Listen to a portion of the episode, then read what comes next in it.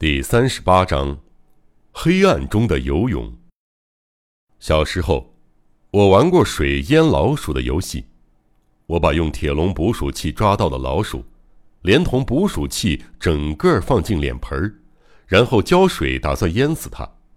因为其他的杀害方法，像拿火钳刺入老鼠口腔之类，实在太残忍了，我下不了手。不过水刑其实也相当残忍。随着水位不断上升，极度恐慌的老鼠在狭窄的铁笼子里不断的狂蹦乱跳，渐渐浮在水面上。不知道这家伙现在多后悔跳进捕鼠器这个陷阱啊！我心里有一种说不出来的怪异。可是，我不能放生老鼠，只能不断加水，水面一直升到铁笼子顶部。被逼到走投无路的老鼠，只能把它粉红色的口吻从纵横交错的铁丝网之间尽可能往上挤，一面发出悲痛的惊惶叫声，一面持续着悲哀的呼吸。我闭上眼睛，倒进最后一杯水，别开视线，就这样逃进房间。过了十分钟后，我战战兢兢地过去查看。老鼠飘在铁笼子里，肚子被水撑得又鼓又胀。盐屋岛洞窟里的我们也碰上了与那只老鼠相同的遭遇。我站在洞窟里地势略高的位置，在黑暗中感觉水面逐渐从脚底往上爬。忽地想起了当时的那只老鼠。涨潮水面和这个洞穴的顶部哪边比较高呢？我摸索并抓住朱户的手臂，叫道：“我现在也在思考这件事儿。”朱户静静地答道：“只要想想我们往下走的坡道和往上走的坡道，加减一下，看哪边比较多就知道了。绝大部分都是往下走的吧？我也这么感觉。就算减去地面与海面的距离，感觉下降的还要更多。那么我们必死无疑了呢？”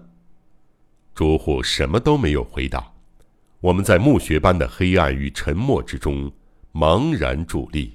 水面徐徐的，但确实无疑在往上升，越过膝盖，来到腰部。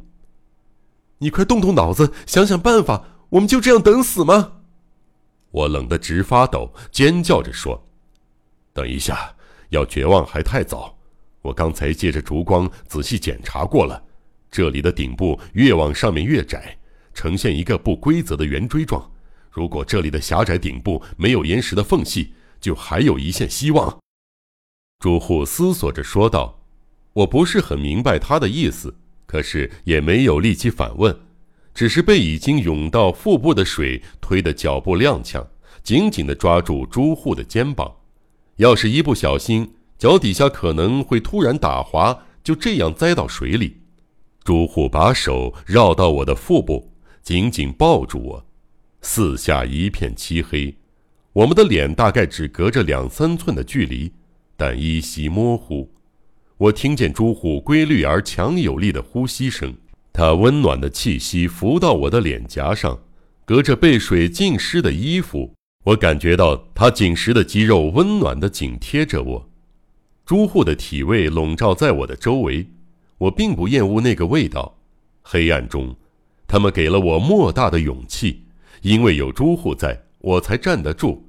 如果没有他，或许我很早之前就已经淹死在水里了。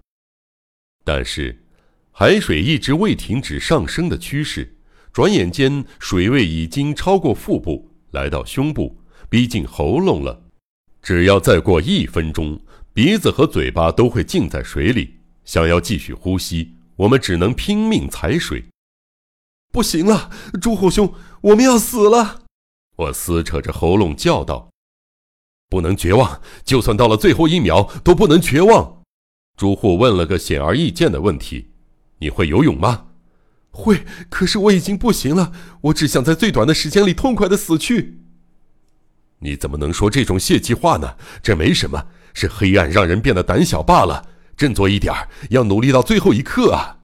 然后我们的身体终于在水中浮起，必须一边立游一边呼吸。没过多久，手脚就开始累了，虽然是夏天，但地底的寒气吸走了大部分体温。即便不是如此，如果水漫到洞窟顶壁，我们要怎么办？我们不是只靠水就可以存活的鱼类。愚昧软弱的我这么想着。不管朱户再怎么叫我不要绝望，我也抑制不住绝望的情绪，源源不断的冒出来。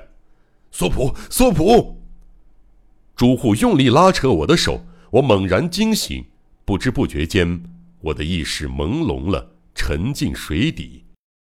这种事儿再反复几次，就会慢慢失去意识，然后就这样死去。什么啊？死原来这么容易啊！我昏昏沉沉的。陷在一种半睡半醒的心绪间，胡思乱想着。接下来时间到底过了多久？感觉非常漫长，又仿佛有一瞬间。但朱户发疯似的一声吼，让我忽的清醒过来。索普得救了，我们得救了！但是我没有力气回话，我只是无力的抱住朱户的身体，表示我听到他的话了。喂喂！朱户在水中摇晃我，你有没有感觉到呼吸不一样了？有没有觉得空气跟刚才不一样了？啊，啊！我迷迷糊糊的应声，水没有再涌进来了，水位停止上升了，退潮了吗？这个好消息让我的脑袋稍微清醒了一些。或许，不过我觉得是另一个原因，空气感觉不一样了。换句话说。我认为是空气没有流通的渠道，由于空气的压力，使得水位没办法再继续上升了。喏，刚才我不是说顶部很窄，如果没有岩石裂缝，我们就可以得救。我一开始就这么想，是空气的压力救了我们。洞窟虽然囚禁了我们，却也因为洞窟本身的性质救了我们。接下来的事儿，一一详述太无趣了，我简略说明吧。我们逃过了水流的漩涡。得以继续在地底旅行，等待退潮。虽然花了一点时间，不过一旦知道得救，精神便恢复了。只是在水中多漂了一会儿，根本算不了什么。不久之后，退潮开始了，水位以和上升时相同的速度下降。不过水的入口似乎比洞窟高，但退潮的时候，水并不是完全从入口退去的。而是从洞窟地面上许多无法察觉的裂缝渗出去的。如果没有这些裂缝，这个洞窟应该是泡在海水中才对。数十分钟之后，我们终于得救了，稳稳地站在海水退去的洞窟地面。不过，虽然不是小说中跌宕起伏的情节，但接下来的事情让我不得不说：屋漏偏逢连夜雨。海水把我们的火柴全打湿了，虽然我们有蜡烛，却点不上火。洞窟里漆黑不见五指，但我相信发现这个事实的时候，我们的脸色一定再一次变得惨白。用双手摸索着往前走吧。哎，就算没有光线，好在我们也已经习惯黑暗了。或许用摸索的方向感会更敏锐呢。朱户逞强着说道，声音里带着哭腔。